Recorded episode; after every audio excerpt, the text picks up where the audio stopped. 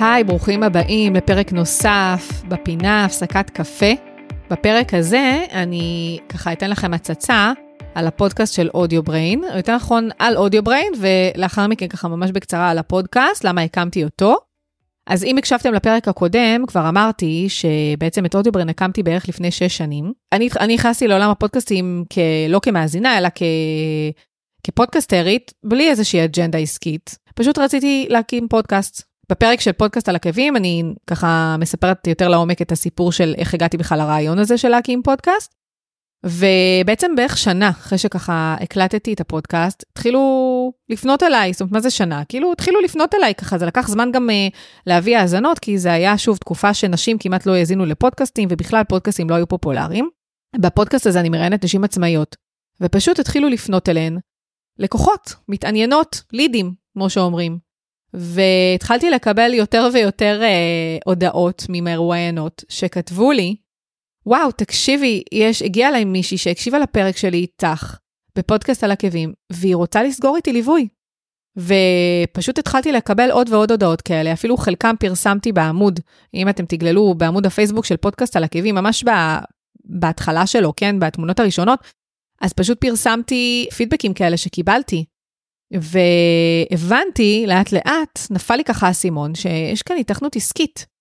וחוץ מזה, כמובן שפתאום הייתה התעניינות, ואז בזמנו לא היו הרבה פודקאסטים, ואנשים, ובעיקר נשים, אותן מרואיינות, אמרו לי, וואי, תקשיבי, אז אם זה כזה טוב וזה מביא לקוחות, אז אולי תגידי לי, תסבירי לי איך אני עושה פודקאסט. פשוט התחילו להתעניין ממש עם איזה מיקרופון את מקליטה, איך מקליטים, מה עושים, מה פה, מה שם. ממש ממש התחילו לפנות בשאלות. וא', אה, נפל לי האסימון גם כן שיש לי הרבה ידע שצברתי מההקמה של הפודקאסט שלי, ומלחקור ולהבין ולנסות, אה, ו- ופשוט ללמוד על בשרי, כן? מה, מה, במה כרוך כל הסיפור הזה של להקים פודקאסט.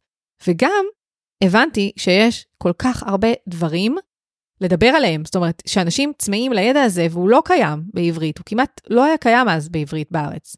ואז ככה באמת הקמתי את אודיו בריין. השם הוא באמת שם, אני חושבת הקרדיט לבעלי על השם, אני בכלל לא, לא, לא אהבתי את השם הזה, אבל אמרתי, אוקיי, אני לא צריכה את השם שהמילה פודקאסט מופיעה בו, כי אולי אני ארצה להרחיב את העסק אחר כך, אני ארצה להוסיף עוד דברים, וכאילו אודיו, אודיו זה סבבה, בריין זה מוח, כאילו אחלה.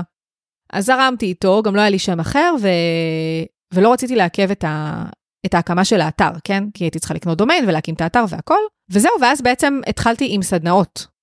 התחלתי לעשות סדנאות פרונטליות, לסדנאות הראשונות היה, היה ממש קל למלא אותן דרך אגב, פשוט אה, הרבה מרואיינות שלי הגיעו לסדנאות האלו, או שהן המליצו לאנשים אחרים פשוט להגיע לסדנאות, ופשוט מילאתי את הסדנאות ממש בקלות, אחר כך זה כמובן התחיל להיות יותר קשה, כי שוב, לא כולם הבינו מה הערך של פודקאסט, הייתי ממש צריכה לשכנע אותם. אוקיי, המרואיינות שלי ידעו כבר מה הערך כי הן קיבלו פניות, אבל היו הרבה עסקים אחרים שעוד לא הבינו מה, מה זה הדבר הזה, שנקרא פודקאסט, ולמה צריך אותו.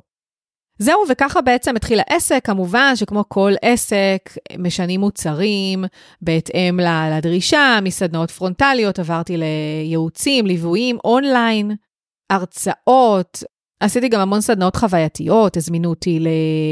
לעשות סדנאות למורים, הייתי בכל מיני ימי עיון, אה, עשיתי אפילו השתלמות למורים, ממש השתלמות, שמוכרת להם כלגמול השתלמות, כאילו, פשוט, באמת, רק רציתי לדבר על התחום הזה. כל מי שביקש שאני אעשה, בתשלום כמובן, אבל כל מי שרצה שככה אני אתן איזושהי הרצאה או אעשה איזושהי סדנה, אז נעניתי בשמחה. ו, ובעצם כמובן שכל הזמן, תוך כדי, למדתי ושיפרתי והשתפרתי, ועד היום אני, אני תמיד אה, מוכנה ו, ורוצה ונכונה ללמוד עוד ועוד אה, שיפורים, ו... בין אם זה תוכנות חדשות, או בין אם זה כלים חדשים, ציוד חדש, זאת אומרת, כל הזמן במצב של למידה.